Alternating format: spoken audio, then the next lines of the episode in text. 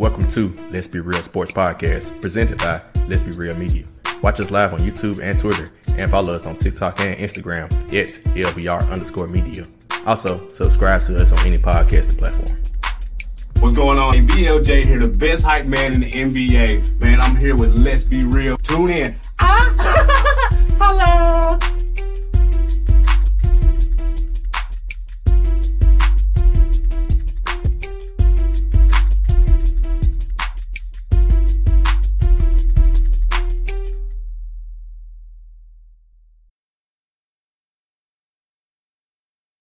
Again, again, this is the Let's Be Real podcast, man. Your host at Tev Shakir, co-host Trev. What's good, brother?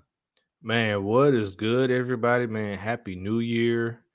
You know what I'm saying? First time all year. Of course, we got some folks in the comments already, Already. just right out the right out the gate. Big shout out to Carlos, uh, Carlos Yates, uh, showing his allegiance for the city. And we'll get to it later. But uh Lido, what's good, man? Talk to the people. Dito, Sam, we like the sun coming out too. What's up? Bro, don't let that fool you, bro. We Don't still let over here fool you. boiling. It's still We still over here boiling water, bro.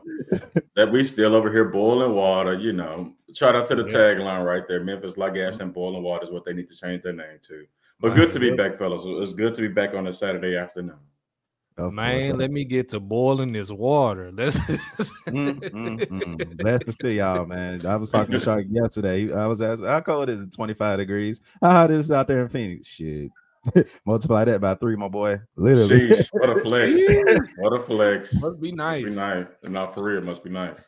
It's a beautiful thing, man. But like, like uh, let's get it going, man. Of course, uh, follow the gang at LBR Media, man. We're 15 subs away on YouTube, so make sure you hit us up on YouTube uh, from 200. Help us get to 200. Let it, let the homies know. Let your girls know. We we, Man, we, we eat them all, man. We we love good sports talk. Hit us up in the comments. Y'all know the vibes here, Trev. What what man? They know the vibes, bro. yeah. Ryan, Big what's up, man? Ryan? Oh, there we go. There we go. Speaking So of the Ryan, man, make sure y'all definitely support uh the other podcast, Three to Hard Way, myself, Savage, and uh Sheedy. Sheedy, get real, get well. Of course, we're gonna have a different guest on um until he gets back. But Sheedy, we of course we rocking with you, Brody. Uh Jeans report. Happy birthday to the guy Jeans. Again, happy, Happy birthday, birthday, Jeans. Jeans. Happy birthday Happy to the guy. LBR Gaming. Uh, we finally gonna get our first red game in very, very, very soon. Uh, make sure y'all follow us at LBR Gaming with Trevor. Um, again, 15 subscribers away from uh 200 on YouTube. Ryan Harris in the comments. Ryan, we got you, dog. No, actually, can we replace the word borrow with have? Like, I need to be able to keep Yeah, that. I'm not we- with the intentions of not giving it back. We need we, we need about a good we need about a good 35. But of course, Ryan always in the comments, man. Uh, your favorite commenter's favorite commenter. Uh, he Yeah. will be joining the network again. He will be joining the network with his own NFL podcast. Uh, looking forward to it, Ryan. Of course, you've been rocking the with us from, from damn near the start. Uh, crazy work with the Titans. Crazy guests he'll be have coming on, and of course, uh, he'll be joining the family very, very soon. So again, salute to uh, day three without water. Damn. Uh, salute to. Ryan, uh, and of course, uh, salute to another possible. I ain't gonna even say possible because I know the guys uh, that'll be working it. Another podcast will be on the way. So LBR Network, will we we we moving, we moving. we moving. That's all I got to say. Uh, Yeah. but speaking of movies, guys, let's move along to first, of course, the flowers, man. Of course, uh, definitely want to give flowers. I know we probably got a few flowers that we definitely need to, but uh, it'll be crazy for me to first uh, give a shout out to one of our fan favorites. Uh, growing up, Sports Illustrated, they would no longer be issuing pa- uh, paper copies uh, for those like myself, like everybody on this podcast, probably listening. We all grew up to you know Sports Il- Illustrated and reading it with our parents and reading you know with ourselves and you know being with yourself, whatever you're doing with the Sports Illustrated women's side. Uh, you know, whatever you got to do, it's all good. Sports Illustrated was a staple in our community, in our youth, in our childhood growing up. Uh, fellas, y'all got any uh comments on uh, you know Sports Illustrated giving us uh, uh giving them their flowers, and also what kind of you know covers? What were your favorite covers of, of Sports Illustrated? Oh man, it, it's it's tough to to to see this this day come for Sports Illustrated, man. But uh, kind of in the back of your mind with the way things have been going, you kind of knew this was was was was coming because gone are the days of the physical copies of magazines. What up, C here? stick around for my flowers because you're probably gonna uh probably enjoy that one. Um, but yeah, uh, for Sports Illustrated, man, it, it was great seeing it. Um, I don't want to take the obvious one. I'll let someone else do it because uh, I'm pretty sure that was everybody's favorite. Uh, Go it. Go for it, brother. Go for it. Oh, okay. Well, I'll do it. Obviously, it was it's the I- iconic cover uh with the Tigers and the Vols with Chris Douglas Roberts and Chris Lofton on there. Yes, sir. right on, if I'm not mistaken, that cover came out right on the heels of the one versus two matchup, Yep. which is probably one of the best college games I probably ever seen. Uh my only my only thing was I wish I could have been in FedEx Forum for that game, but um that one's a good one. The Grizzlies one, uh, when they had their run in 2013 to the conference finals, that's another good one.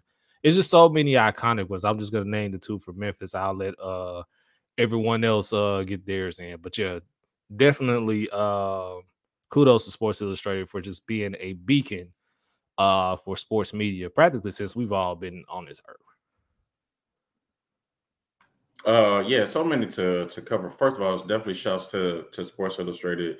Um, I think they. I'm not sure exactly when they were started, when they were established, but definitely been around since we've started to watch sports. Um, I remember um, getting some of those in the mail. They were always some of those covers that you see when you go to the doctors or dentist offices.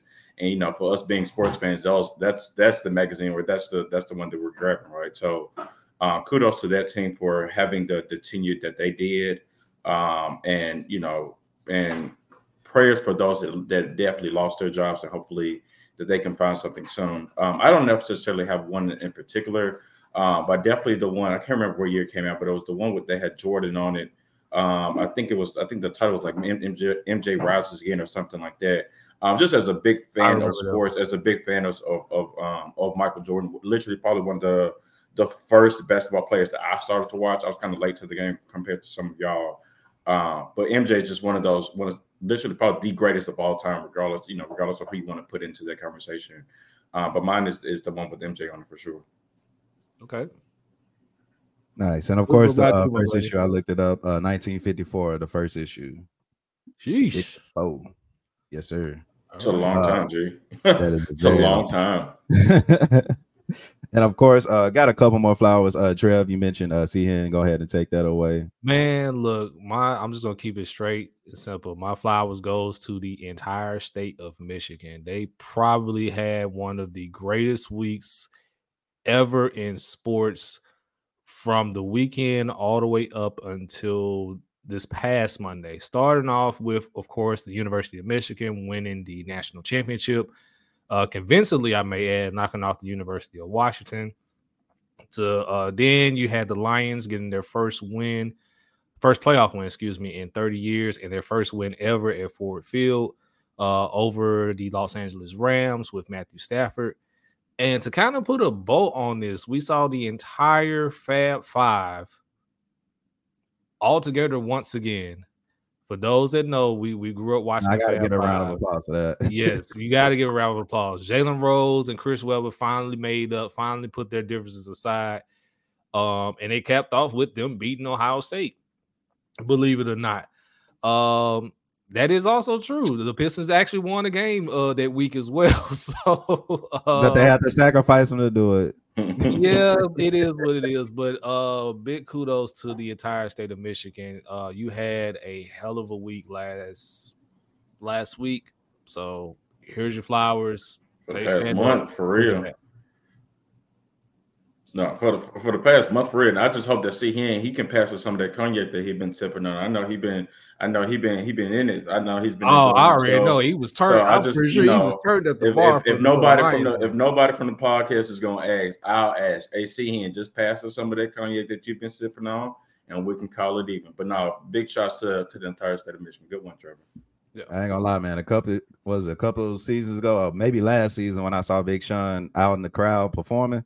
I say, "Yeah, Detroit up to something." because they got Big Sean just out doing his whole thing, just coming from the Oh, crowd. he was out at the straight to game. the- like, he was, come on, he was man. there. Eminem was there. They they they De- Detroit is the sole reason why Eminem is still a top seller in in, in Spotify. like That's this other folks was, was rapping that shit lyric for lyric.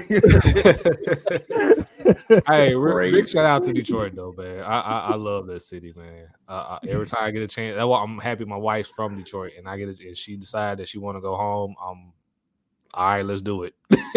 like no Okay. questions asked. Reminds me of Memphis. That's that's that's that's why I love it. We rock, we rocking with it. We rocking with it. And of course, uh, one more flowers, uh, Lito. Of course, if you may have one, um, we gotta give a salute to Uncle Shannon. You know what I'm saying? We got to bring up. I, I brought up the interview for the simple fact of you leave Skip Bayless and you let you put everything in a guy's hands, right? And it plays out to not only you're on the number one show on on sports media. I think it's the number one show in like time time ten o'clock, nine o'clock, whatever that time slot. First take is like number one, like period. But correct me if I'm wrong. Y'all can do y'all own research. If you go to YouTube and search interview, just any kind of interview, the number one most watched interview on YouTube is Katt Williams and Shannon Sharpe. Again, correct me if I'm wrong. We didn't saw the six nines and the Breakfast Club tear it up. They ain't got it. Oprah interviews, nope. I'm I'm pretty sure uh, I'm pretty sure that is the number one most watched. Then the keyword is interview on YouTube. So again, I definitely want to salute Shannon Sharpe and Katt Williams uh for kicking off the year. Kicking off the year because now we got Stephen A calling people B words and shit. Like just starting the year off as the year should be started. Like you said it right off no allegiance to losers. That is gonna be the key. That's, that's the quote of 2024 That's already. it. We not even done. I ain't gotta change it. None. That's gonna be the quote that, re- that reminds of what 2024 was. Oh man, yeah. What, what y'all, y'all got to think about the Shannon uh and, and Katt? if you just YouTube search the word interview, the first four options that come up all reference the Katt Williams interview, Come on now. with the fourth one actually being Katt Williams' interview with uh, Uncle Shannon. So yeah, Shannon is running the whole sports media right now. He's on he's on top of it right now. You can't even yeah he has that going. He has first take going. He has uh the nightcap with Chad Ochocinco, which I, I laugh every time I see clips of that of that show. Is someone described it perfectly as the two uncles that be at the barbecue talking before the alcohol get Okay. involved and it gets The worse. they That's they exactly coming how to it the is. Click Bucket already. Yeah, no, I think uh, what uh Trevor, not Trevor, took you already said it. I think it's one of those. It's a, it's a testimony, right? I think it's one of those that like, um, one of my frat brothers told me this other day that like when God takes something from you, He gives it back to you tenfold. So you know, with him leaving um, the show that he had with, or I'm let's let- let's. I, I think he walked away from it. I think that's what let's go with that.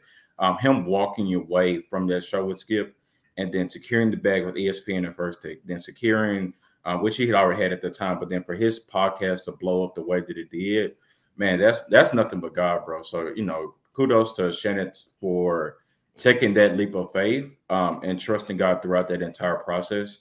Um, and now he's getting everything that he deserves, um, plus more. So definitely um, happy for Shannon Sharpe and you know everybody associated with him and his family. Amen to that. Amen to that. I would get let's get it, guys. Of course, football is king when we're talking about America. So let's get on into it. First round. Uh first off, let's do a quick recap. Of course, if you've been sleeping on a rock, uh we can go quick quickly through each game. Of course, uh Cowboys got their asses whooped handed to them. We kind of expected it if you if you Per usual. Per. Per usual. if you're if you're now now if you just watch if you got a little football knowledge like myself, you know that the Cowboys are going to embarrass themselves per usual, and they did against the Green Bay Packers. What are y'all thoughts? Can, can, well, first of all, can we make? I guess that's what the first or second weekend of January. Can we make that a holiday? That holiday is should be known for, you know. Let's let's. I'm not sure what the heck to call it, but it's always that first or second weekend in January. I think it's the second weekend where they just they lose, you know, and it and it comes in a very entertaining fashion. So I'm going to propose that and see if Kind of similar to Co- sound kind of similar to Columbus Day. Can we just call that weekend in January Jerry Jones Day? Because we Yeah, know let's- let's- Because we know in some kind of fashion, the Cowboys are going to find a way to, to, choke it all away, and yeah. it's crazy. Yeah, no, I, th- I, th- I think for me for that game, um, the only thing that I'm shocked about is how they lost. I definitely didn't see that. Um, I was, I kind of, I won't say I rode on their bandwagon a little bit, but I think it, it, there was a feel that the that the Dallas Cowboys were a little bit different, right? Because you saw that the year that Dak Prescott had, granted it being against whoever you want to call it, whether whether you want to call it inferior competition, whatever the case may be, but he did step up against some um, um, above 500 teams. So there was a little bit of that feeling where if you feel if you felt as if the, the defense wasn't going to step up, then at least Dak Prescott could at least carry his team enough to kind of get through that, especially knowing how bad of a defense that Green Bay had. Um, I didn't see them getting blown out like that. That that was pretty bad. So it was on both sides of the football where Green Bay was able to to stop them and actually kind of handcuff them a little bit. But then their defense got exposed really, really bad. And I didn't I didn't necessarily see that. So if nothing else, um, Matt LaFleur and Jordan Love had a really, really good game, a really good game plan for the Dallas Cowboys. And I thought that's that that was the biggest thing that I took away from that. I didn't see that. Yeah, for me, honestly, when I thought just like Skyler, things may have been different when they won an NFC East because I, I, did not I expected Dallas to be right there, but I was I did not pick them to win the NFC East. I think number one saw the collapse that the Eagles had for them to have, but when you had the schedule that they had, and yeah, they tend to fall apart. So, um, but yeah, Jordan Love in that game just just looked look looked comfortable out there, and he looked like a, a pro. Uh, wouldn't say Aaron Rodgers is just that quick, even though he's been in the quarterback room with him. But uh, this is typical of Dallas every single year. And it's the gift that keeps on giving to America. Like, so long as Jerry Jones is in charge, like Dallas is just gonna be mediocre. They're gonna they're gonna sell you uh, that they're gonna be good every year. They're gonna bring in money for for the NFL, for America, and all that stuff. And then when time when it's when it's time to really get things going, they have a choke job every every single time. And it again, it's just as not that they did it, but it was how they did it. Like Green Bay came out and punched them in the mouth, and Dallas just said no mas. Like that, that game was over in the first quarter. Uh, for for for those that don't know, and for them to practically be bringing everybody back, Mike McCarthy's coming back. I'm pretty sure Dak is going to be back unless some something magical happens and they um look to go in a different direction at quarterback, it's gonna be more of the same. Um, sadly, uh, for Dallas. So, but hey, it's entertaining. So I'm gonna keep laughing. I'm gonna keep enjoying it while while let's do it. But yeah, uh, hell, we can do January 20th or January 15th, Jerry Jones Day. So we can do the 15th. It's already too much going on on 15th. Let's not do the 15th. That's yeah, like you're, you're, right. You're right. that's, that's, that's, that's uh, let's see. Speaking of choke jobs, uh, Baker, uh, Baker Mayfield, my guy Baker Mayfield, Bucks, Eagles, thirty-two to nine. Hey, can we can we bring hold out? Hold on, hold on, hold on. Before before we go, we got we got a question regarding uh regarding Dallas before we move on. So CN asks, is it Dak, is it Mike McCarthy, or is it Dan Quinn? Who's I think it's just God. God, God did. God did. God is doing. He gonna continue to do. if what, what, what's our commandment? If somebody show us who they are, who we they gotta are, believe, believe God them. continues to show us who the Cowboys are for whatever reason. It's nobody's fault.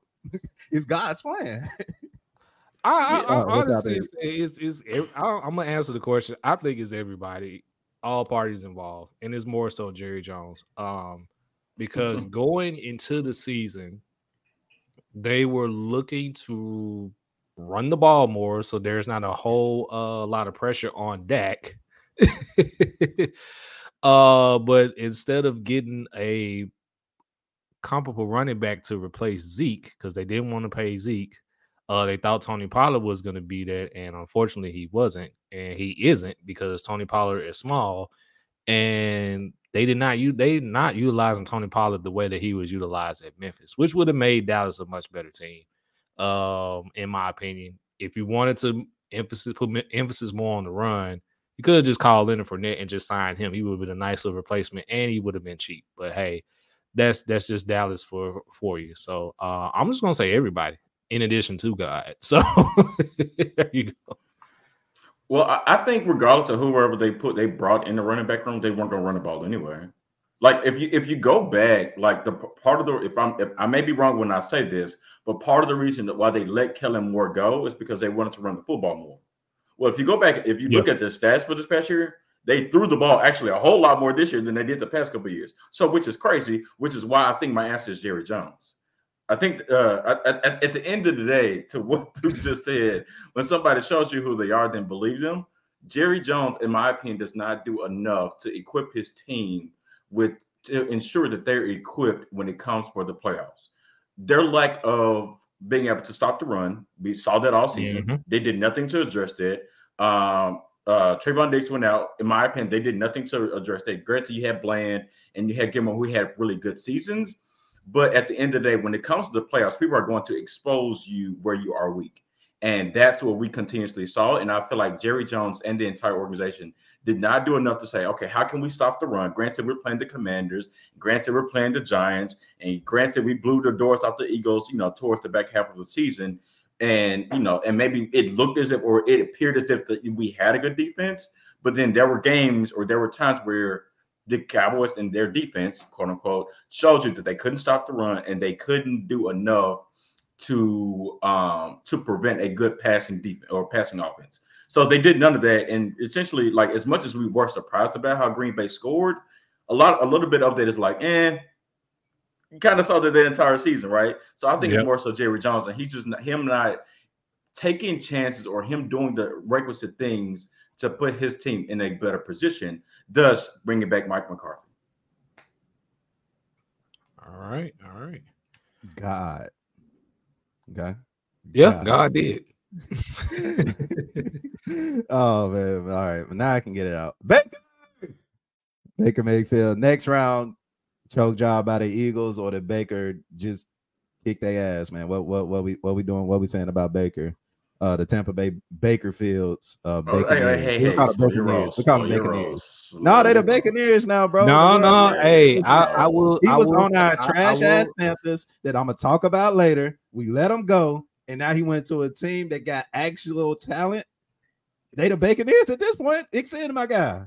so let me say, I feel like as much as I and maybe Trevor, I'm not sure if Trevor's going to go here, but I will. I would like to send apologies to Baker Mayfield for having a actually a really good year. Like it's one of those like it's it's a commandment of ours. The information has changed. Shout out to Savage.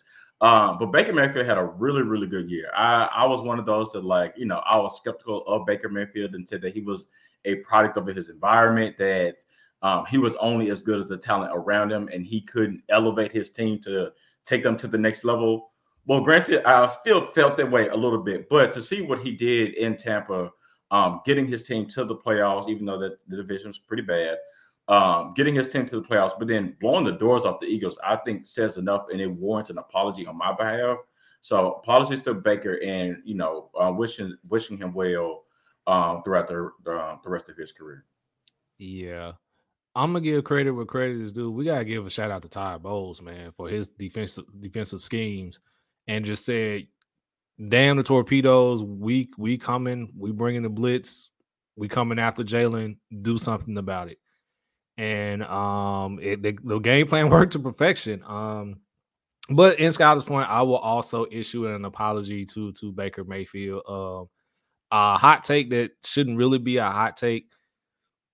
Baker Mayfield deserves to be NFL Comeback Player of the Year. It, it, it's not. it's not even a question. Damar Hamlin only got it because he's still alive. Let's just let's just keep it. Let's just keep it a buck. Um, and we'll get to the Bills later when we talk about Bills and Steelers. I'm sorry. I mean, it is what it is. It's it's a great story, but if we're talking about comeback player of the year and we're talking about actual play on the field, I mean, well, Baker Baker come back from life. I'll come back to life. Like that, that's true, but for your comeback player, Man said if you can't be comeback player of the year after coming back from life, then I mean, no, I, I'm I'm not knocking it. I'm not knocking it at all. I get it 100. percent But if we're just talking about what the actual reward means, because at one point they stopped talking about him and started making the case for Joe Flacco, and I'm like, no, if there's somebody that should be comeback player of the year, it is definitely 100 percent Baker Mayfield. Um, for what he's done with the Buccaneers all season. For not only for them to get a dub to win the the NFC South, get a home playoff game, catch an Eagles team that was reeling pretty much, and uh pretty much put the smackdown on them. Hey, I, I gotta, I gotta, um, I gotta give it to them. So, hey, Shout out to the Buccaneers or the Baconeers, as, as y'all want to call them now. Nah, they did. Trevor, you, you, Trevor, you were doing well yeah. until you said. no, no, no, no, You're doing, you're doing out. No, I, I did. Cool. I'm not calling them that. I'm still gonna call them the Buccaneers, and I'm still, you know, gonna give my kudos to Ty Bowles, who should definitely uh be the coach of this team going forward. So shout out to Baker and the Buccaneers, man. Yes, sir. I think it's all Savage fault, to be honest with you. So I'm gonna get my shit out on them tomorrow when I see them. Uh, but pretty much he called. Uh, so it was a comment on Instagram, and I got him on on Three Hardaway. It was a post on Instagram. Excuse me. It's asked is Cam Newton a Hall of Famer, and I found his comment, and his comment was no. So karma, call it God, call it whatever. but you know, shout out to Cam Newton. If we're gonna give flowers, shout out to him too for calling out the bullshit that we see. And, you know, and he didn't call the bullshit on the Eagles, but like I said, that's just karma, and I blame Savage.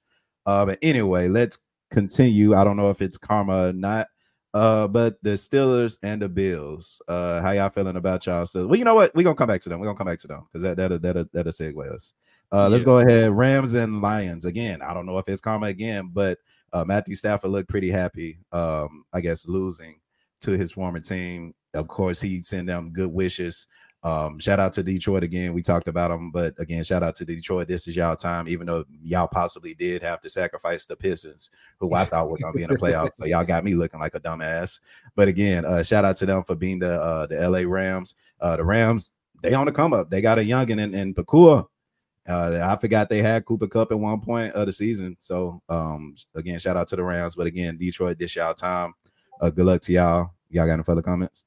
The Lions were the better team here. Um, I just want to keep it 100 there. Um, I think the Rams did have a shot, but losing to Kyren Williams uh, at some point in that game kind of pretty much knocked them out of the game because they were a- actually able to uh, keep it close when they were running the ball effectively and Stafford was getting the getting the ball out to uh, Puka. But yeah, the Lions was just a better team. It was destiny at this point uh, for them to get that W.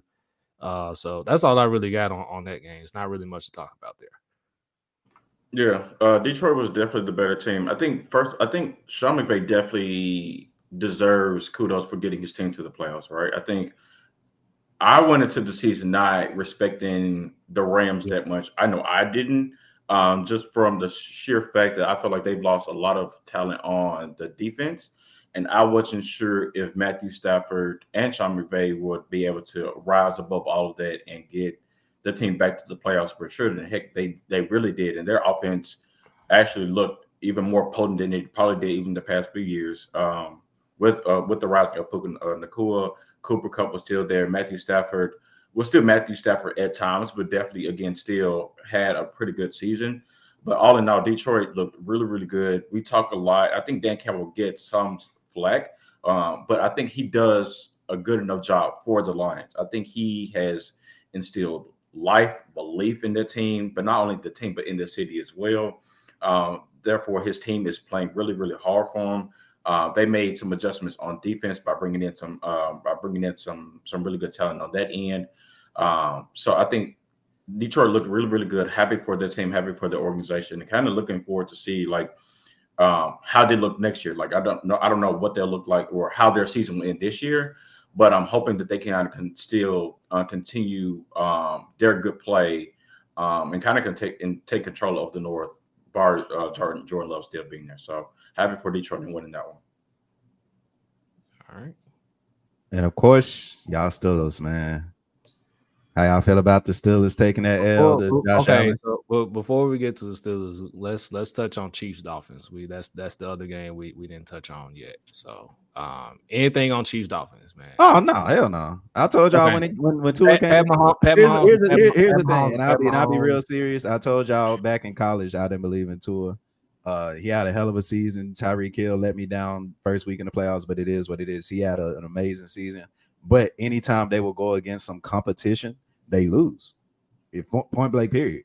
So it as long as you got a competent quarterback and you're going against the greatest quarterback in this NFL game right now, they were gonna lose. So they were the Cowboys. They're the Cowboys of the AFC, basically. Pretty much. Until further notice. Uh, the only thing I took away from the game was just a reminder, and I, I don't care how broke I have to go about doing this, but I will. I'm just not going to bet against Pat Mahomes and Andy Reid. I could care less. I don't care what they look like in the regular season. I could care less if they lost six straight games. At the end of the day, if I have to lose all of my money, I'm just not going to bet against Pat Mahomes and Andy Reid. Um, granted, their offense still does not look as potent as it had been, but if nothing else, that carries into the playoffs is a good running game and a good defense. And I'll be damned if Kansas City has, if not the best defense, they have at least top three, top five defense in the league. Um, and with that, I feel like if it, with that alone, Pat Mahomes is going to make enough plays. He's going to instill his team to win, um, which is why I was not shocked that they won that game last week. And depending on what happens today, I wouldn't be shocked either. And that's that's not predicting anything, but I just it's Pat Mahomes and Andy Reid, bro. Like I'm just not going to bet against that. And then no, like nobody pretty much expected them to have like a pretty good defense too. So I think that kind of shocked a lot of people. Yep. Cool, cool, cool. Uh, y'all want to talk about the how the Steelers got y'all ass whooped now, or did y'all expect it, or you know? Kinda expected it. We, I'm, I'm God. putting it like this. We kind of expected it to happen, to be honest with you. However, I will say this, and Skyler may disagree on this. This is probably the best that the Steelers have played in the playoffs since last getting that win in 2016. Uh, more than likely, if I'm not mistaken, I'm trying to think back to yeah, since getting to the AFC Championship, I think this is probably the best that the Steelers have played because they were pretty much in that game. Unlike the Cowboys game, the Steelers went down 21 nothing and they were pretty much in that game and had a chance to um had a chance to win it. And I don't know what Steeler Nation was talking about with Mason Rudolph. I just sat and and, and kept quiet because I'm like, mm-mm. Uh, y'all, y'all talking about uh Mason Rudolph like this. I'm telling you, he's gonna let you down. And two crucial turnovers in the game, crucial penalties down the stretch. Of course, we did have some missed calls or whatever. Um, but um now it's on to the offseason, and uh we gotta find a quarterback. Preferably for me, I prefer to have Justin Fields, but you know, it is what it is. Yeah, honestly, being free, being real, I'm not surprised we lost the game in the fashion that we did. Why? Because it's the same fashion we've lost every other playoff game that we've been in. The Steelers season that happened to go 10 and 7 is kind of essentially roughly what they've done over the past six or seven seasons. They've snuck into the playoffs and or just missed it. When they get into the playoffs, they give up 30 points a game. Trevor and I have said over the past couple of years, granted, I, I understand that Steelers need a quarterback. I definitely understand that. But at the end of the day, if your defense will continuously give up 30 points a game in the playoffs, damn near whatever, regardless, whatever your quarterback is, you're probably going to lose the game. Um, so that's that's my take on it. If you tell me at the beginning of the year that Steelers will go 10 and 7, I'll be like, yeah, I would probably take that. Now, granted, the way that they went about going to 10 and 7, very much so frustrating. Um, but if you tell me they go 10 and 7, I'll be like, okay, and they'll make the playoffs. I'm like, okay, I, I could see that. And if you tell me at the beginning of the season they'll just make it in and they'll lose to either Kansas City or Buffalo and give up 30 points, I'll be like, yeah, I could see that. So nothing about the game surprised me, not none whatsoever. Mm, mm, mm. Way to be real, y'all. And we're gonna talk more about the Steelers, of course, uh, in a bit. But let's get into the actual games for today. What up, Trail? No, I was just gonna say let's let's get to the games for today right, and tomorrow. bet, actually. bet. So All right, so let's get into the game that unfortunately is so early as far as like black quarterbacks. I guess it can only really be one. Um, Texas and Ravens. Why I this game couldn't be prime time, man? This should have been prime time. Uh, the NFL gonna regret it. the NFL are gonna regret it, but of course, uh, Ravens and and and and uh, the Texans. CJ Stroud, you know, I wanted you from the jump in a in a Panthers uniform. Frank Hell Wright did too.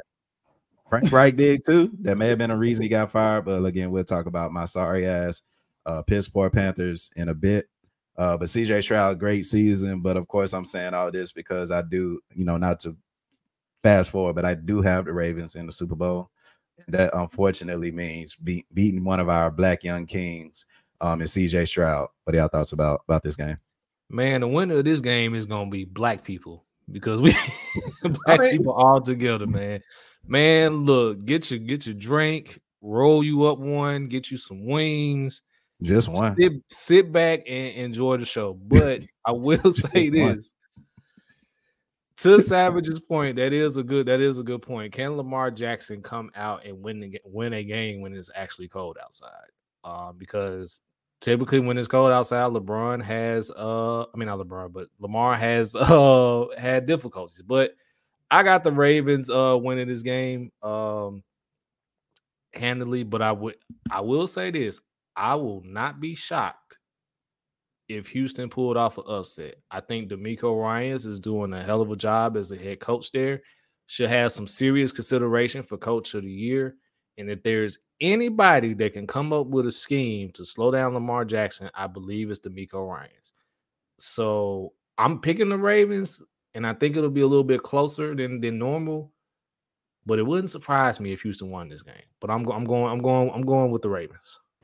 Yeah, to what uh to what Savage is saying and what and Trevor's saying, like I think Houston's going to win this game. Like I and this and and they should. I shouldn't even feel this way because Baltimore has a really really good defense. And I again I owe them an apology too because I think I started this season by saying like I don't know how good their defense is going to be. And at this point, like Baltimore's historically always going to have a good defense. I don't care who they put at at DB or who they put at linebacker, whatever the case may be. Um, they're always going to have a good defense. So I think their defense um, is going to really. Jesus Christ, bro! I don't know because as good as Lamar Jackson is, as good as he is, one and three in the play. I think his record is one and three in the playoffs, if I'm not mistaken. Yep. And his stats in the in the playoffs is just not that good. Now, however, Houston, in my opinion, does not have a good defense, and so that's the part that like makes me like really want to say Baltimore. Uh, but DeMeco Ryan's, my goodness gracious, like I think we've all watched football long enough to know that like when you see a good coach, you it's it's it's hard to ignore that and to see this ride that Houston is on, um, led by CJ Stroud, uh, led by DeMeco Ryans, is really really good to see, and I kind of want to keep seeing it. Uh, so I think Houston's going to win, and let me take it a step further and give you a score. Um, I'm going to go Houston 24, Baltimore 21. That's I think By a field goal. Yeah, I think it's by a field goal. Trev, give us a score. I, I'm gonna roll with Ryan here with the Ravens by 10. I, I'm going 24 14 Ravens. Yeah. I think you yeah, we we were missing a point that as much credit as we do give, you know, CJ Stroud, he's still a rookie. And we got a rookie versus who I me, if I were to vote, is going against MVP. And I don't want my MVP. MVP shouldn't lose in the first round. So, you know, don't don't pull a Joel Embiid, uh, Lamar. uh represent of course we ruin everybody black so we everybody wins i think we win more if we were in prime time but of course uh you know, I mean, football is king, right? And we can't go against what the 49ers mean to the football universe. Um, and the Green Bay Packers. Um, so they're both so so future Titans heck uh heck mm. it's a lot of talk with, with, with them in coming Carolina too, but we trying to get everybody. But again, that's another talk for another day. but again, uh 49ers versus Packers, gentlemen. Um, I do have the 49ers winning. Um, I already put my bets in on McCaffrey getting over. Was it 90 whatever rushing yards? So hopefully that's that that hit for sure. Uh, what are y'all thinking? I'm gonna put my clairvoyant Trevor uh, hat on for for for this one. Um, Uh oh. I I believe the 49ers will win this game because they're going to out physical Green Bay. But for the sake of this podcast and for my clairvoyant Trevor hat, I'm gonna go with Green Bay.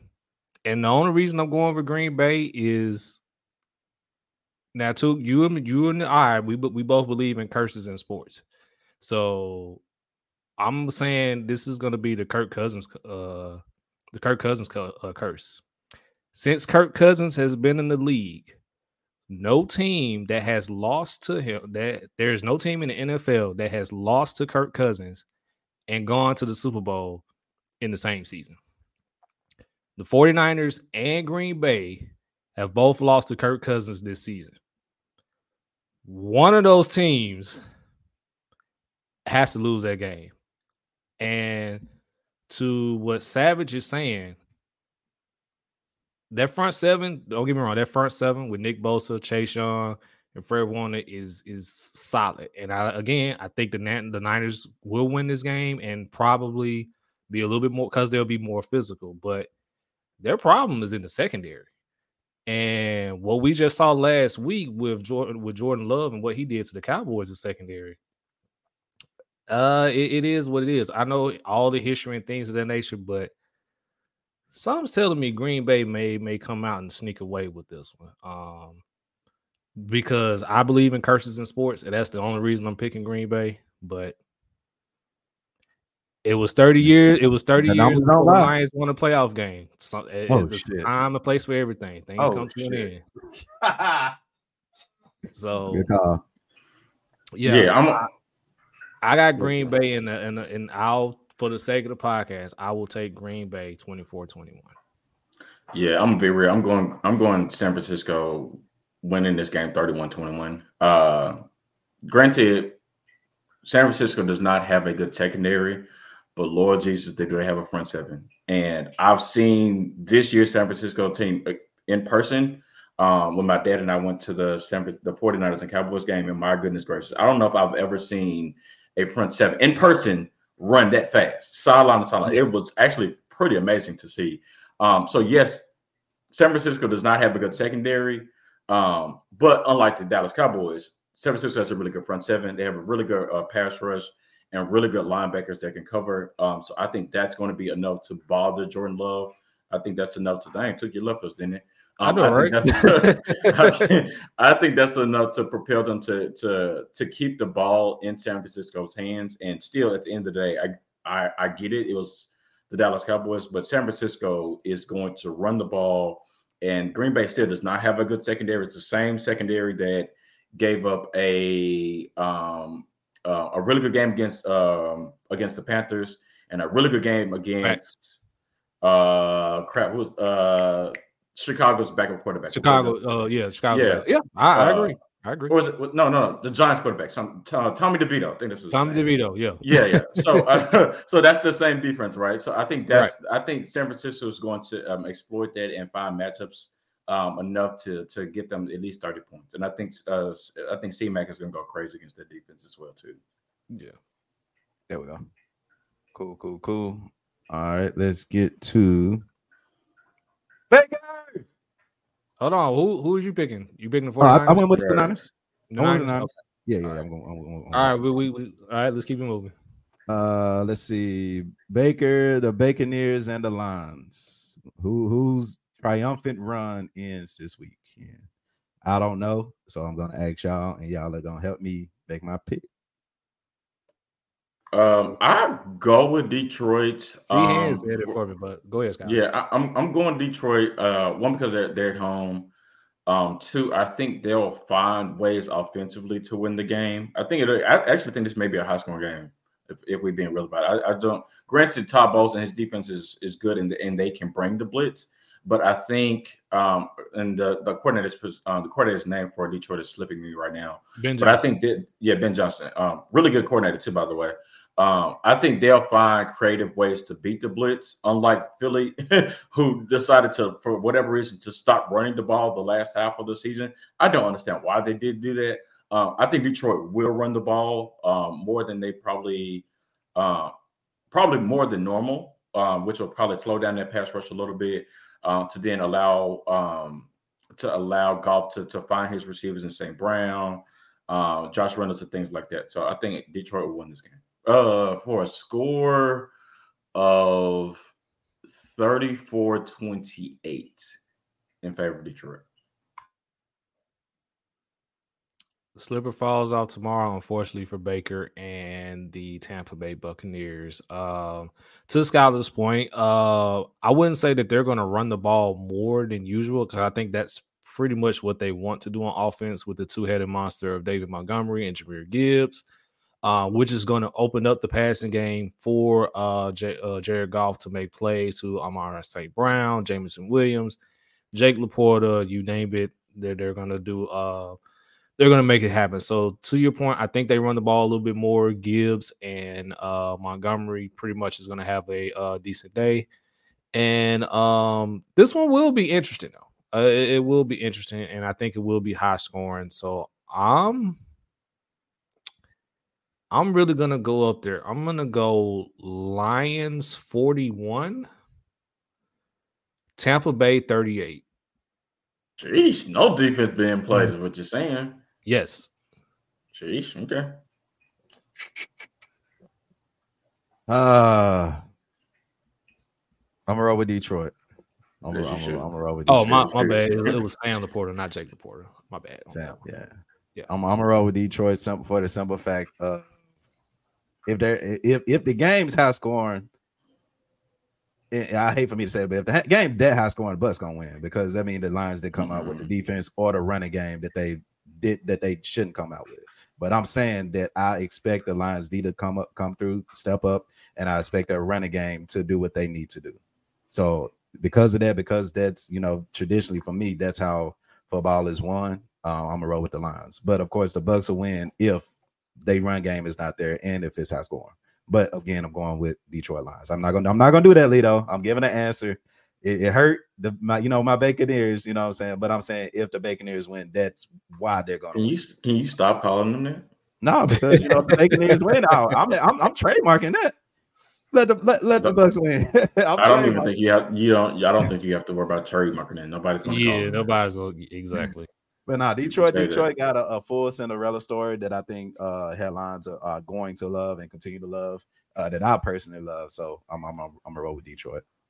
And of course, the last game, of course, uh, Detroit and uh, uh, the Bucks will be tomorrow, um, as well as the Chiefs and the Bills. It, fireworks already we've got from this series. This, I mean, I don't know what too too much to say about this one. Uh, Chiefs always win. Uh, Josh Allen, he always not show up when it's time to go against the best in the in the game. I can't go against the Chiefs like I always do. So give, give me the Chiefs. I'm gonna go ahead and say my answer now because fellas, this, this one, y'all. I'm honestly gonna do the unthinkable. I'm gonna take the Bills. Oh boy. I'm taking the Bills. Simply because they're at home. That is the only that is the, that is the only reason I'm taking the Bills. Whoever is able to run the ball effectively will get this one. Um I, I, I just I don't know. I mean, I don't. I mean, it, like you said, you shouldn't pick against Pat Mahomes, but Pat Mahomes has not played a role playoff game.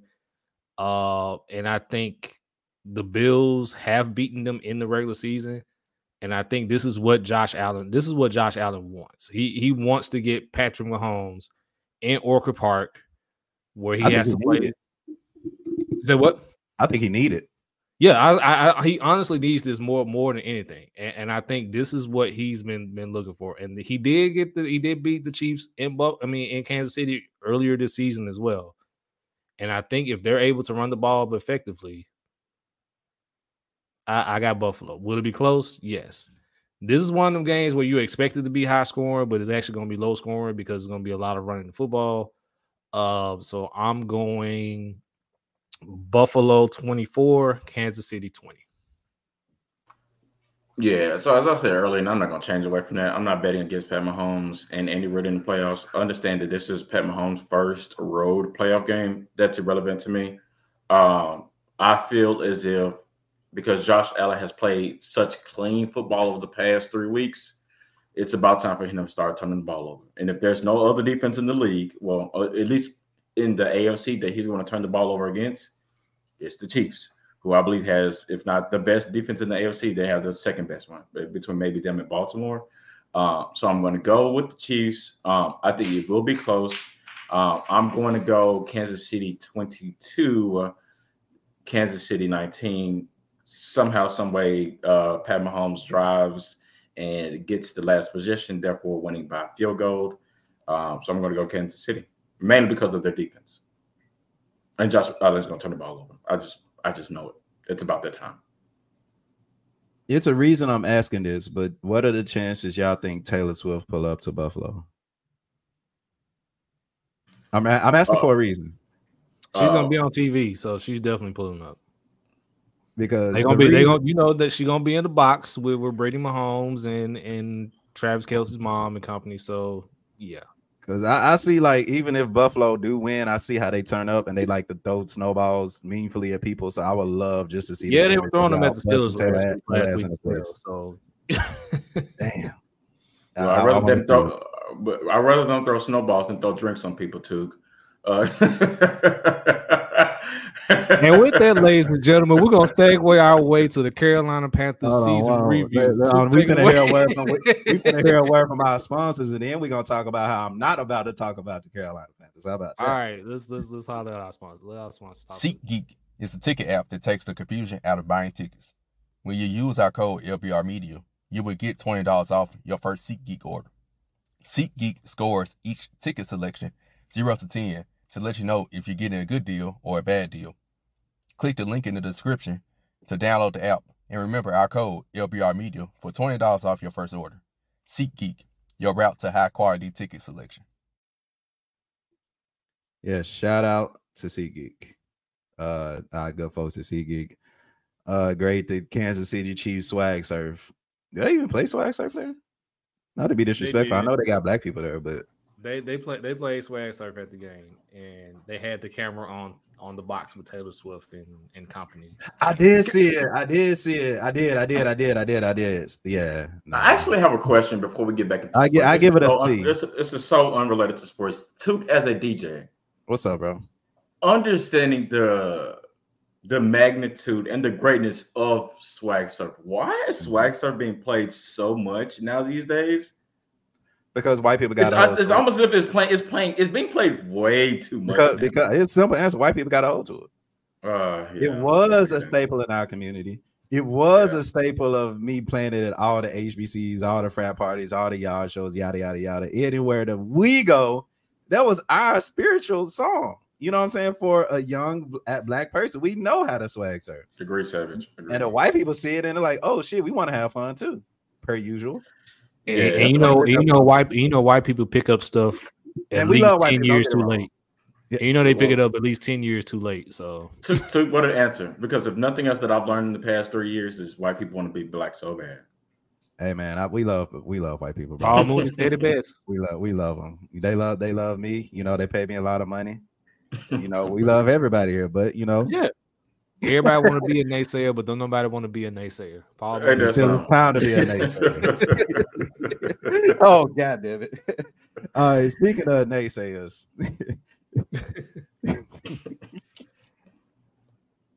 hey dog.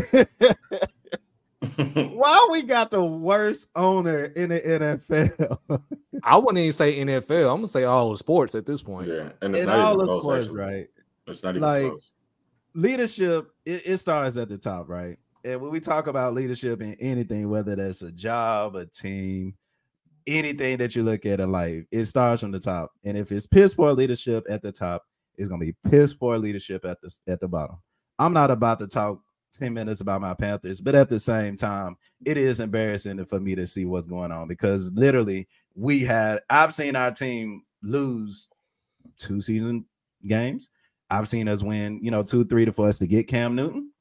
I've seen the worst of it. This was by far the worst season as a Carolina Panther fan that I've ever witnessed.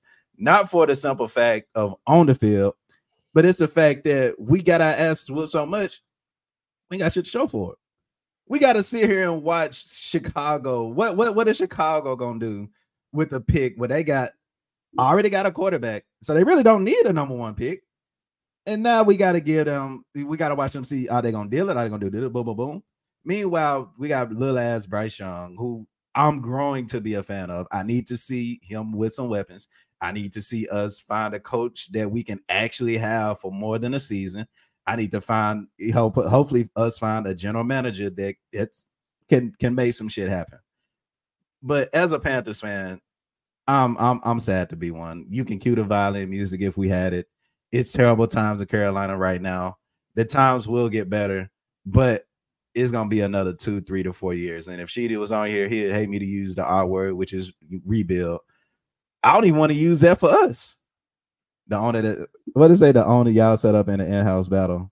And here's the thing, like I there was a time when he shouldn't have been an owner, and we all wanted P. Diddy to be an owner, but I guess in a way they kind of played out in our favor. What wow, options you played had. out in our favor. yeah, yeah, them options was not was not that great at all. I mean, uh, but again, uh, shout out to the Panthers. That's that's I ain't got to say too much. Who the hell want to coach that team is a real question. Yeah, one more thing. Who, who the hell wants to be employed by David Tepper is a better question. Yeah. yeah. One more thing that you did not mention that I, I think I watched at least two or three Panthers games, and, and it was a noticeable thing that I'm like, damn, like how is how how is your offensive line that bad? Like I, I, I understand that Bryce didn't have weapons. Um, the coaching situation wasn't the best, and GM and your ownership isn't probably the worst in the league. But damn it, like to have an offensive line that's you almost you threw a rookie out there with no offensive line and nobody to throw to which is a bad thing to do. Like if you're going to move up that high, then find a way to get him some weapons and or find a way to protect him. And you did neither one of them, and he got his brains beat in. And I feel really, really bad for him. Like I'm not going to say if I, I, I still believe in Bryce because I think he's a really talented quarterback. Uh, definitely with like a little bit more size on him, but it is what it is. But damn it, if you don't protect the quarterback and you don't give him anybody to throw to, I don't care what your last name is. I don't care what your jersey number is. As a quarterback, you would not do well in this league. So you've got to find a way to address that. Don't that sound familiar, Skyler? Hey, Carolina? I, I, think I think very, does sound familiar. Does that sound familiar, Carolina? It's very on, on brand of them. I think I think our goal was was because we we had the number one pick and we selected Bryce Young, but we wasn't we weren't the worst team we traded for it. I think our mindset was get the best quarterback available. You we had our offensive line last year was easily top 10 and they won 10. So for our offensive line to come in with this kind of group, with this kind of performance, it was underwhelming for me because I seen what this offensive line can do.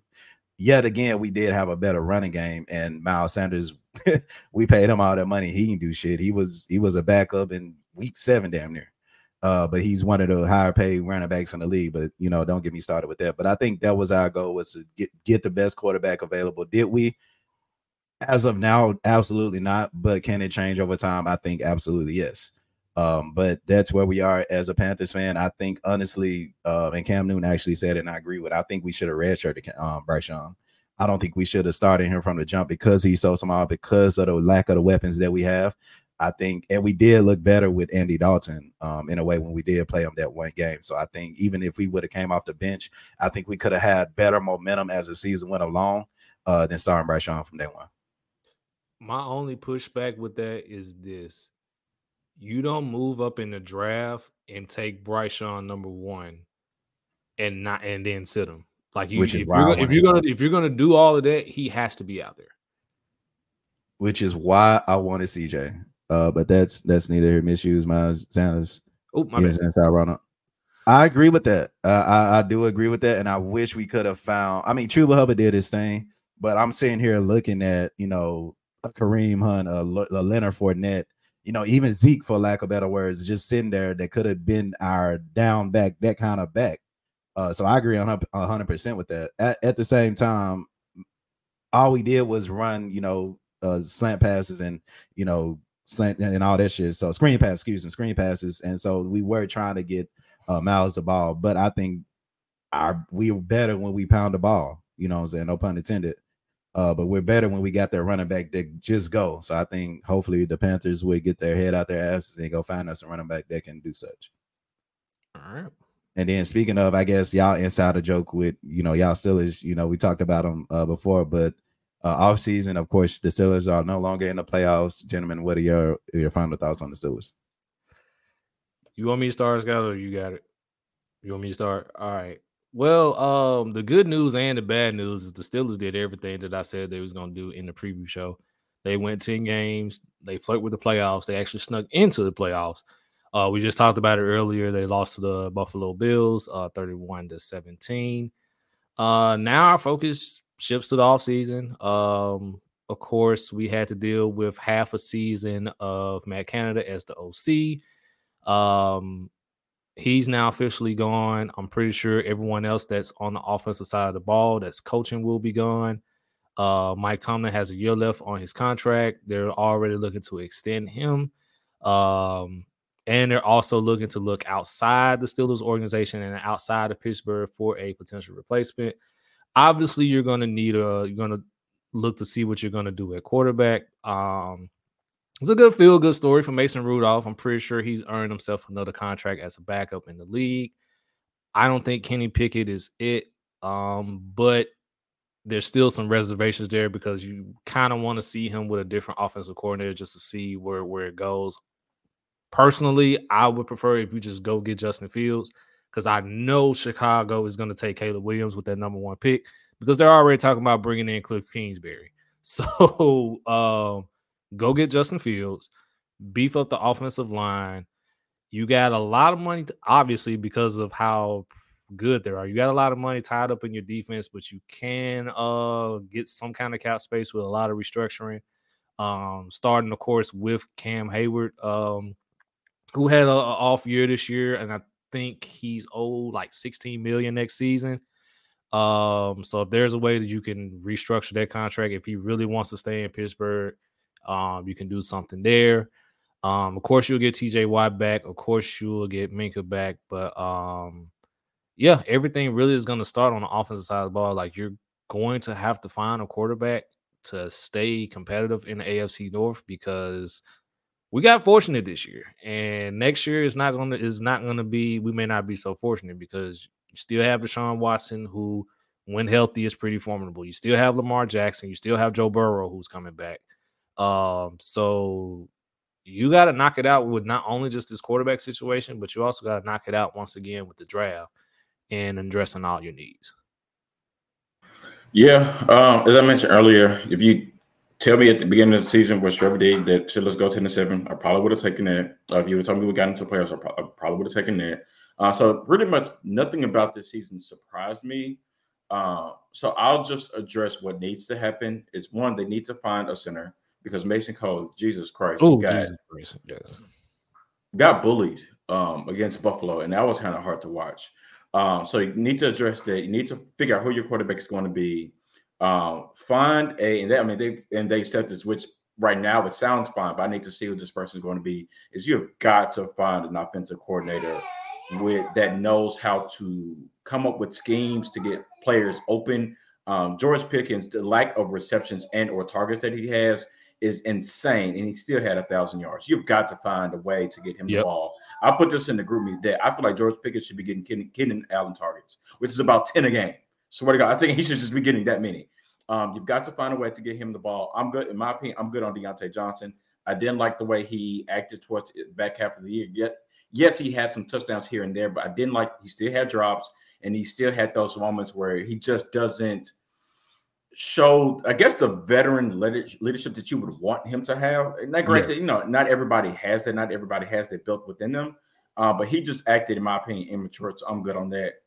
I feel like you should be able to trade him and find something um, comparable in the draft that you that you normally always do. So I feel like they should get rid of him. Hey, um, Chicago. yeah, right. hey, Chicago, you want to talk again? Um, speaking of Chicago, definitely, uh, and I don't know if they're going to do this, but I would definitely take a hard look at Justin Fields if I'm the Steelers. I don't think that they'll do that because that's not who Pittsburgh is. Uh, but Omar Khan, who's the new GM of the Steelers, has tried to go about things a little bit differently. Um, so I'm interested to see how he's going to do about that. Um, I also want a new defensive coordinator. Uh, Teryl Austin is good, but I've said this for years that I feel like the defense can take another another step um, up. I feel like they could be top five, top ten ish when you have TJ. Uh, when you have Minkah, when he's when Minkah's healthy, is still one of the better uh, safeties in the league. He had he was um, um, he was uh, He handicapped a lot this this year, year. if I'm not Yeah, he was he was hurt a lot this year, so I, I expect him Yeah, to he was hurt. be um, in shape and ready to go for next season. But uh, but another thing the Steelers have got to do is find an inside linebacker, and they've not been able to find one since um, the Ryan Shazier incident. Um, they have got to figure that out because they cannot stop the run, which is what they did not do against Josh Allen and Buffalo Bills, which is what scared me. So center, quarterback. Well, quarterback is one first. Uh, quarterback, uh, center. Um, they've got to find an inside linebacker and then address the coordinator positions, and I think you'll be ready to go. But all of those have got to be heavily um, invested in this up, um, this upcoming season, off season. Yeah, I'm Uh, good on that, big dog. Yeah, I'm good on that, Pete. I'm good on that, and I think that only happens. That only happened. That only happened because Minkah was out. well, well, Minkah was out, and I forgot who who played the other side. I forgot who played uh, strong safety as well too. We our secondary was bitten by the injury bug throughout the entire year, and so Yeah. when you go through the, the first string, second th- second string, and third string, you ain't got no choice but to throw a damn near forty year old play back there and see what he can do. No, uh, uh he played well for Oakland, but trust and believe. Like, he yeah, did he played play- well for he- Vegas. Yeah, he, he played did- well for did- Vegas, but when he was in Pittsburgh, no, siree. Trust me. You're talking about Robert Spillane. Robert Yep. Spillane is Robert okay, Spillane, Nope, nope, nope, but nope. Lord Jesus, he is not good in coverage, which is why they let him go. Yeah. I think Ve- Veil is going to extend their career. as Yeah, but. Pat Pete boy was getting was was Wonder Bread toast out there on that Yeah, field. he- Say, I'm sorry. And, and maybe I mean maybe because it's new to him, he still has to figure that position out. And so maybe if he if he tries again uh next season, he can probably be good at it. But Lord Jesus, he couldn't tackle for crap at that spot. Bet, bet, bet. All right, let's move on to our next segment. Uh, ironically, we were talking about Sports Illustrated and our favorite, you know, covers, and you know, we brought up the Tennessee Memphis um game. Uh, what people don't know about that time is Memphis was actually number one, and that was the first time our Tigers been number one for forever, and we had that title for less than 24 hours. Coming back to now, we waited years, umpteen. I can't tell you how long, probably way longer than me, when me and Lito were in college. We'll tell you that for a top 10 Tigers team, only for having to have that that title, that top 10 Tigers, be gone away in a Thanos snap. First of all, let's get y'all thoughts on you know the Tigers even being ranked, you know, coming into the top 10 because again, that is a salute in itself. I'm just upset for the fact that we only had it for 17 hours. But how y'all feel about the top 10 Tigers off the jump? And then we get into why they lost against uh, South Florida.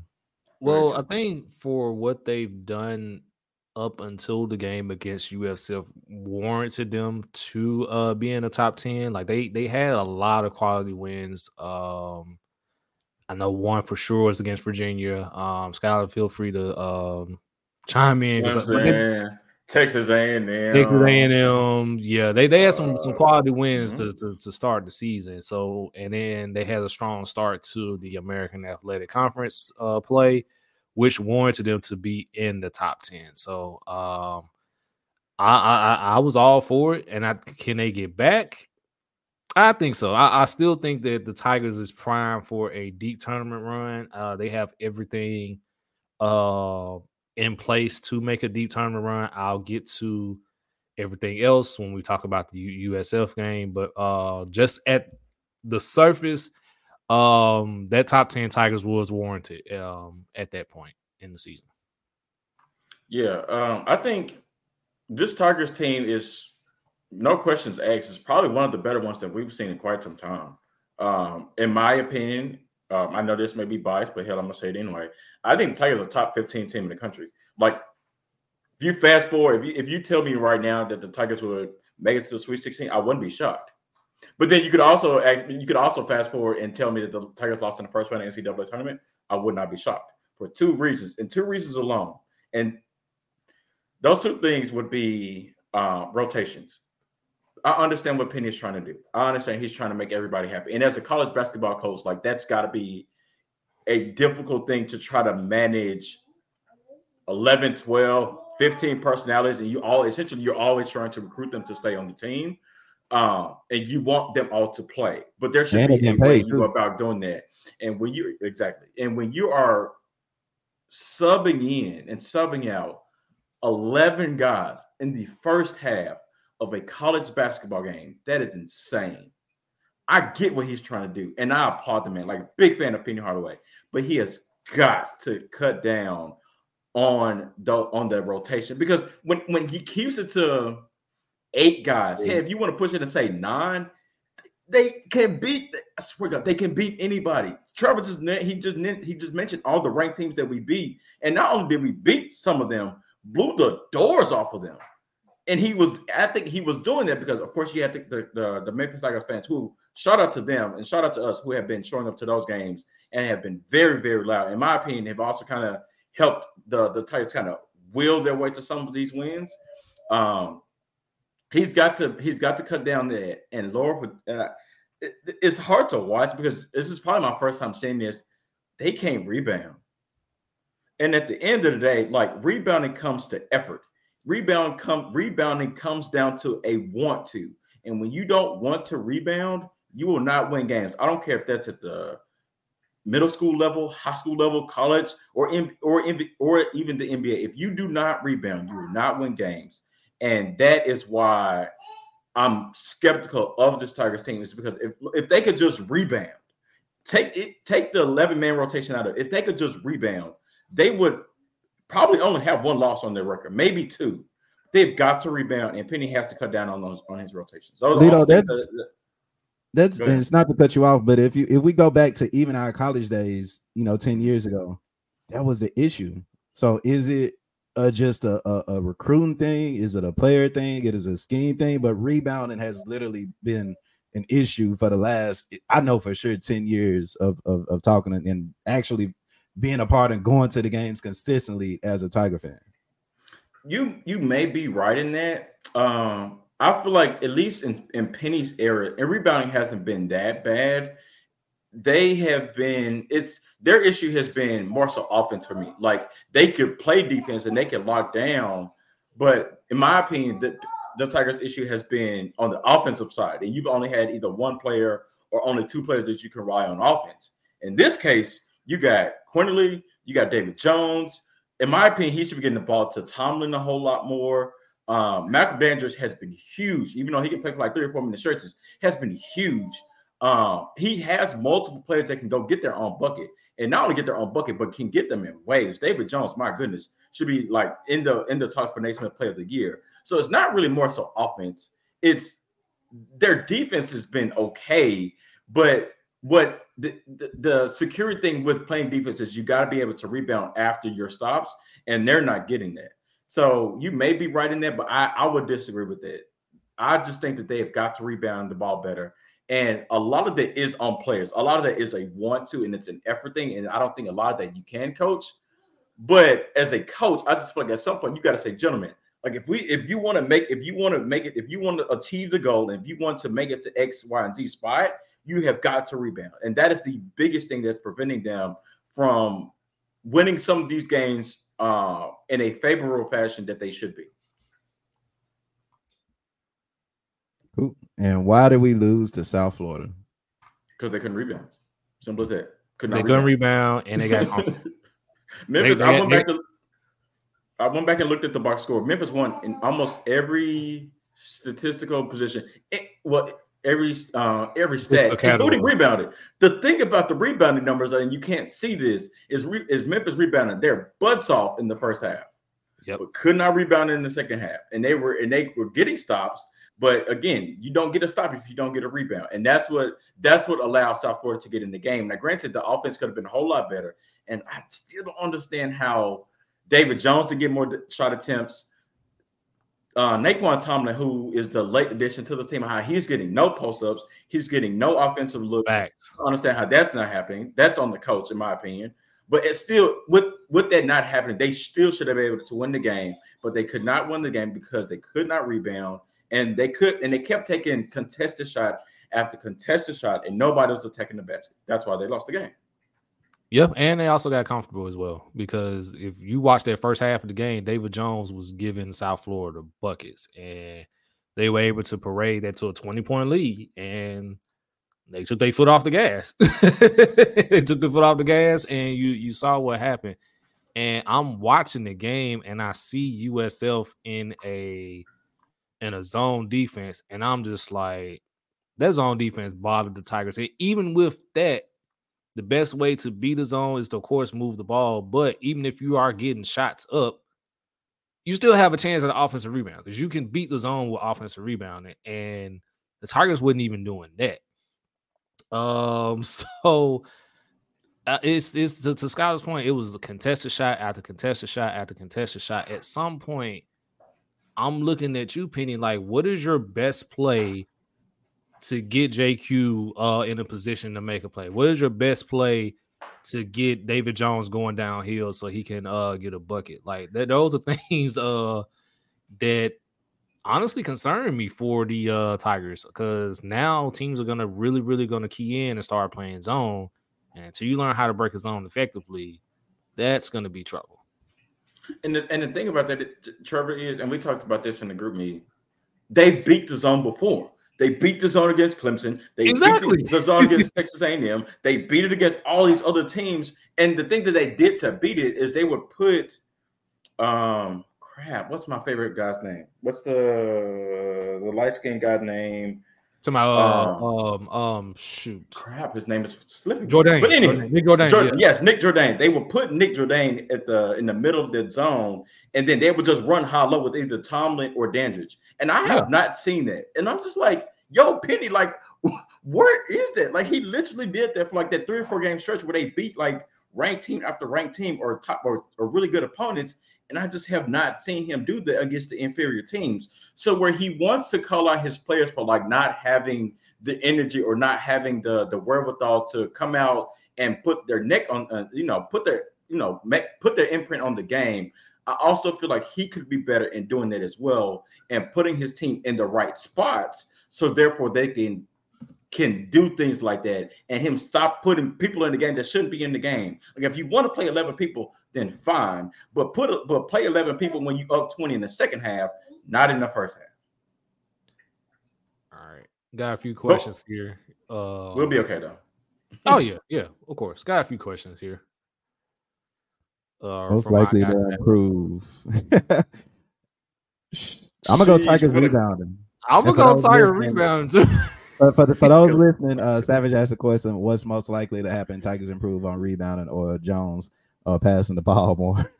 nah, Dave Jones will score, man. Get that nigga the ball and let him go. The, the answer is rebounding. The answer is re- rebounding because it's so simple to solve for it. It's to play your top eight guys, your top nine guys. But when you're playing people, no offense to anybody on the team, but when you're playing people that should not be in the game, that's what happens. Yeah, he's playing people that is just not ready for those moments. So if you if you roll if your three man if your big three man rotation is Jourdain, Tomlin, and Dandridge, that's it. Don't be playing people that should not be playing, bro. Like that's the thing. He's playing people that should not be playing. Dandridge should be playing more minutes and stop subbing people out every two or three minutes. That's the other thing that makes me mad. Yeah. All right, then from our guy Mike, he asked uh just a general question about zone defenses. And do we subscribe to Bomani Jones series? Zone is for cowards. Um if it's a defense that can be played, it's a defense that can be beat. a win. is I, I a think win. if you if you if you are the basketball servant that you are, and if Naismith put that defense in the game, you should be able to beat it. It's just that that simple. I I don't care. The best way to beat the zone is to move the ball, move the ball, get the ball to your best players, get open shots, hit, knock down your open shots. Simple as that. And if you can't do it, you're in big trouble. Hell, the Dallas Mavericks won an NBA championship playing a zone defense. So, so as, it's the Warriors. Mhm. did they really play a zone defense? Yeah, they put Steph in the corner a lot. I wouldn't say that, that there was a zone. They were just hiding Steph, and, and- and- they were just hiding. agree Steph. with, That's not a agree with. Trevor on that one. Agree with Mm. Trevor on that one. I, Um, I don't think the a zone is for cowards. I think run effectively, if nothing else, like it, it, it allows for you to like depending on who you are, right? So let's say you're the Tigers and you're running zone and you're running zone against a team that is shooting lights out, or they they're running the ball up and down on the floor on you. It's to it's to slow down their tempo. It's to kind of allow you know them to think for a second longer or for two seconds longer to figure, okay, where does the ball need to go? So I don't think it's necessarily for cowards, uh, but I just think it's one of it's it's a game tactic that you can use to slow the game down or when you're in foul trouble to, to protect your players, to what Trevor just said, and you when you have people that can't guard. I think Memphis's problem is I feel like they should they can play zone. I think they're playing zone too much. I think they're a really yeah. good man to man team. But again, it's not my call and it's Penny's call, so he knows his team better than I do. Um, I just don't think they shouldn't be running zone unless they are in really, really bad foul trouble. But they start to when they start to play in zone is when they cannot rebound. And I'm just like, yo, just you. I feel like you're good enough, straight up man to man, to just play defense. Your five against their five. It, I think you're good enough to just play straight up. But you know, that's not my call. And shout out to Bomani Jones theory. Um, but if you look at any stat sheet, there's a wins and a loss. There's no one, but they play zone. They ain't nothing lost because we didn't play. No, you, you win or lose, and you got to do what you got to do to get that W. That, that that's simple. As that especially when you talk about basketball. So um, real quick, yeah, because me and me and you will probably know more than anyone else. Would Bomani's theme apply to 2K? Hell no. We if I see a point guard that's gonna dribble, dribble, dribble, nah. No, no, I'm saying I'm saying like the whole zone is for cowards because you know we have a lot of uh a lot of quote unquote squads that will hop in there and will immediately right go into a two three yeah. or three two right out the back and will play it the entire game. It, it's annoying as hell, but I mean you gotta do what you gotta do to get it up. You know what I'm saying? I agree. You definitely. I, I, I, I just want to throw it out there too. Look, I, I, hate it and I love it because I've won games against his own. I've lost games against his own. I've won games playing his own. I've lost games. So it, it it's a catch twenty two, man. You just got to be able to yeah. put the hole in the ball and stop the other team from doing. It. I mean, it, it's simple yeah. as that. So I get it. It is being a cowardice way because, of course, we want to see the man on man defense. Uh, I coach AU basketball. That was fun. I mean, yeah, you teach your kids yeah. to you know play together at one point, uh, but I think man to man defense do need to be played. Um, excuse me, especially when you talk about a Tigers team that's been known for the most part for their defense um, ever since Penny came. Like, of course, we can talk about you know the rotations and the offensive flow and things of that nature, but one thing we can't talk about is is defense. He knows how to play defense, and of course, we can talk about if he should get out of zone more, if he should do more. I think they should get a man more. Uh, but at the end of the day, the Tigers are gonna play some defense. It is that rebound, and that's been a curse uh, for the better parts of 10, 15 years now. But uh, I think I think once they see them losing games against teams that they should beat, Penny ain't gonna have to say a word at that point. Get y'all asses in there and rebound. It's gonna be simple as that. You don't rebound, you don't win a game. And I think it's oh, that film be, session gonna be crazy. You it's gonna be crazy. that film session gonna be crazy. crazy. But I do ask that to say, uh, do y'all expect the Tigers to crack the top 10 again? Yes. Uh, yes, it's gonna take. The way, take the way, the way teams have been losing like no. left and right. There's mm-hmm. no definitive number one. There's nobody that's really just dominating. I think if the Tigers can put some wins together in a row, I, I, I honestly don't see um, why not. And then I know Mike has been talking about UT a lot. They're still in the top five, but that that SEC this year in basketball is stacked. So it, it, would not surprise me if a couple of those people in the top five now were not in the top five later. So yeah, I could definitely see them back in the top ten. The Tigers back in the top ten. Yeah, agree. I think you, you, they're. I mean, hell, still, even still, then there are some teams ranked in front of Memphis that has way more bad losses than Memphis does, right? Uh, so I think it's just a matter of like teams will continue to lose. Um, conference play will continue to happen. Um, they just have to. The Tigers just have to get to a point where they start to really put the put their foot on the necks of some of these teams and you know establish that like I'm gonna beat you and I'm gonna beat you by 20. Uh, so they need to get back to that, and then you hope FAU doesn't take any more bad losses at this point. Loki, if you're a Tigers fan, you're also a FAU fan because that's right now the only ranked team left on your schedule, and you play them twice. So you're mm-hmm. hoping that within that as well too that they continue to play well, and then you can get both of those wins, and you may even play them a third time um, and, um, in the conference tournament. So yeah, I think they'll get back there. Good point. Good point. All right, and it's time for our last segment. Um, of course, I have one. Uh, would you rather troll and all, whatever the fellas got. I have a troll and all. Uh, because at the beginning of the NBA season, talk who's for just a minute. Um, I told everyone in the world, hey, I mean, Ant Man finna take his next step. Hey, the Timberwolves, they about to take their next step, and they number one in the West right now. So trolling all, they will continue to have that number one seed in the Western Conference. Again, I'm going yes. I said it from the jump, and I'm gonna continue to say it. How do y'all feel?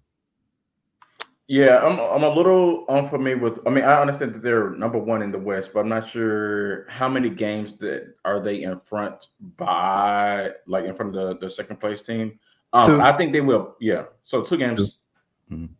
and I'm pretty sure that two is the Thunder, right? The Nuggets, the Thunder Nuggets. and the uh, Nuggets are top. Thunder and the Nuggets yeah. are both yeah. two games back. So I would say yes, barring injury. They look. I mean, I've seen them play a couple times. They look really, really good. And man is definitely taking his game to the next level. So long as long as there are no uh, major in- injuries, and Cat is playing well too. Like I think as much as we, I've kind of gotten on Cat before. He's playing a really good season as well too. So I would say I would say yes. Uh, well, it's not a troll. I'm saying. Yeah, I wouldn't say it's a troll either. What is a troll is the fact that Anthony Edwards is not in MVP conversations. That that that is what, what bothers me more so than anything. Um, but um, they have been playing extremely well um, for practically the entire season. Scholars Point Cat has played well too, so he deserved his flowers there as well. Um, so no, I would definitely say that's not a troll. I think Minnesota maintains this. Agree, agree. And in the spirit of people, like I know y'all. So if I was to come on here and say some outlandish ish, y'all would be like, "Too trolling." That's just who he is at the same time, RG3 knows Jay Gruden. I think we pretty much got a figure on Jay Gruden. Of course, it ain't the troll and all, but uh, what what what are we watching with this? I do want to get y'all opinion on, on RG3 and Jay Gruden because this has been funny. It's been entertainment on Twitter for sure. Uh, what are y'all thoughts? All the Twitter beefs, period, have been hilarious. From from RG3 to Jay Gruden to the Cowboys all of Cowboys Twitter going off with the whole Darius Bryant thing and the Micah Parsons and Skip Bayless beef. It, it, it's, it's just all hilarious. Uh, but the RG3 Jay Gruden beef to stick on that one, I I guess it's all in good fun. I don't know. Uh, I just found it hilarious that uh Jay Gruden snitched on himself on the initial tweet, which set it all off. so that's that's that's my thing. And yeah, that, that's all I really have to say on that one. But yeah, Mike is right there, one hundred percent. Yeah, well, one Jay Gruden, eh, I think there needs to be a level of accountability on both parties. I think one Jay Gruden was not that good of a coach, and or the Redskins or the Commanders, whatever you want to call them, was not a good organization. I mean, go back and look at that coaching staff when John, when RG three was there, and yep. a lot of them are head coaches now, and actually really good head coaches. And for them to not like not even be that much of a threat like that long, or at least the tenure that RG3 was there. It's kind of kind of sad. Um, I don't think Jay Gruden was that good. RG3 was good for a moment, but then he also got bit by the injury bug, which uh, prevented him from being as good as he probably was his rookie year. So there's that. I think they both should just shut the hell up, in my opinion. Neither one of them was that, was that, was that good, honestly. That's just how I feel about it. Yeah. Touche. And there we have it. Y'all got anything else? Yeah, I got one?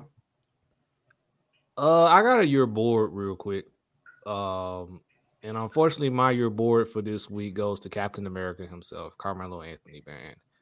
Um, he was on a podcast and basically talked about how you know Nikola Jokic stole the number 15 from him, and Denver should have a little bit more respect for him and things of that nature. And I'm just tired of the revisionist history, man. Like people don't remember. Like some of us do remember that you forced your way out of Denver to go to New York. Like that that relationship with you and the Nuggets ended really really ugly. Um, granted, some of it was with George Karl, and we know how most folks feel about George Karl. And granted, and some of it was because of you. Like let's just keep it honest. So you had the opportunity to leave Denver in free agency, but you re-signed because y'all went to the conference finals that season so you decide, okay, we're gonna run it back. Things didn't go well that next season, and then you force your way out to go to New York. So for you to pretty much sit up here and say that Denver um, should respect you a tad bit more, I wouldn't. I wouldn't say that. I wouldn't say that. I gotta disagree with you, and the only reason I disagree is because when we talk about Carmelo Anthony and the Denver Nuggets jersey, we talk about somebody who brought the Nuggets from nothing. Not not necessarily nothing, but at the time, for the better part about what 10 years they sucked. You know, they had the number, what what they picked uh, Melo at number four. Yeah, they picked Melo. Melo was uh, drafted. No, Melo was drafted third. Third, third, third. They got him top three picks. So it's like y'all were nothing. So for him to come into the Nuggets organization and do what he did, regardless of how he left, he should not have seen as soon as he left somebody with the same number he had on. I mean, I know he left on a bad a, a bad note. George Karl was BSing. He's still BSing out here to this day. Uh, but he shouldn't have seen anybody rock his number. That's like saying if if Steph Curry, you know what I'm saying, if they would have went and won, not saying a championship, but he brought them back from mediocrity. If he was to see somebody rocking the number 30 as soon as he leave, that's disrespectful. And I think you can say that about a lot of teams. You won't never see a, a, another number three on, on the Philadelphia 76ers. You want to see a bunch of these things. So, yeah. yo, out of all one through 99, y'all chose to give him 15. I think that kind of was a slap in his face. It was I like, mean, I, want to leave us. I screw you. I mean, and the same, the same thing happened to Dwight Howard. Yeah, but there ain't been no other number 12s the same thing happened to Dwight Howard. Like literally, when he left to go to the Lakers, they threw that twelve on Tobias Harris. So miss miss me with all of that. Okay. Uh, and it was a similar situation, similar situation to Melo. The, the the way things ended ended ugly. They wanted to be out. They got out. You got out. Thank you for all you did for the organization, but until that number is officially retired, which I think Melo should have his number retired, but it should be by the Knicks and not the Nuggets. So yeah, I'm I'm, okay. I'm, I'm, I ain't gonna lie to you. I'm with Trevor on this one. I'm with Trevor okay. all the way on this one because if you if you're Melo, to me, this is just me. He's coming off a tad bit salty because to Trevor's point, you forced your way out. You didn't want to be I there. think that's what that's the thing. Um, not to cut you off, Lito, but that's the thing. He was a sec. Y'all just gave his man number to anybody. That's the thing. Yeah, we didn't expect Jokic to be this good. Y'all just get here. Here you go. Some foreign guy from from another country. Here you go. Give him his number. I'm pretty sure he asked for the number. He was like, "It don't matter. It's disrespectful. You were you were drafted in the second round." Go ahead, Skyler, because Skyler was uh, it was actually on. Nah, yeah, my bad, but nah, that's that's, that's the point. Like that's yeah, uh, he, he he he forced his way out of it, and then again at the end of the day, hindsight's twenty twenty. But you don't know that Jokic is to be good to be that good. So where he may have asked for fifteen, and fifteen is not retired, then the number is his, right? and so now Jokic is you know Jokic, right? He's the best, the, one of the best players in the league. And I just feel like for him to say what he's saying and the timing which he's saying it, to me, it comes off as salty. And it's like one of those that like, Carmelo, you're bored, bro. Like, let's talk about something mm-hmm. else versus this number 15 that's at, that's at Denver. That's just me personally. Yeah. Let me see. And then Mike said, y'all to hear about he said we're getting work because Carmelo. Yeah, nah, his son, his son tripping. Melo salty, but his son is tripping. Nah, he ain't nah. Why nobody being mellow at no damn 17, 18 years old. I can confirm that. Nah, one. come on. Nah. oh no. At his age, he was he, he was a national champion at 18. 19. Bro was giving, bro was giving Braun the word. Like, no, come on now. nah, nah. it sounds coming, but that is it. Y'all have one? Y'all good? No, that was that was all I had. Scott, you that got one? one? We got a good hour and a half too. Goodness gracious, welcome. Freaking hey, we had to we had to we had to give it to him hmm. because this this is the first one of the new year. We back, but welcome know, back. For sure, for sure. Appreciate y'all. Appreciate y'all. I appreciate that, my man. Yeah, it National Day, Day. Day I on, is mm-hmm. not a day that I realized was a thing.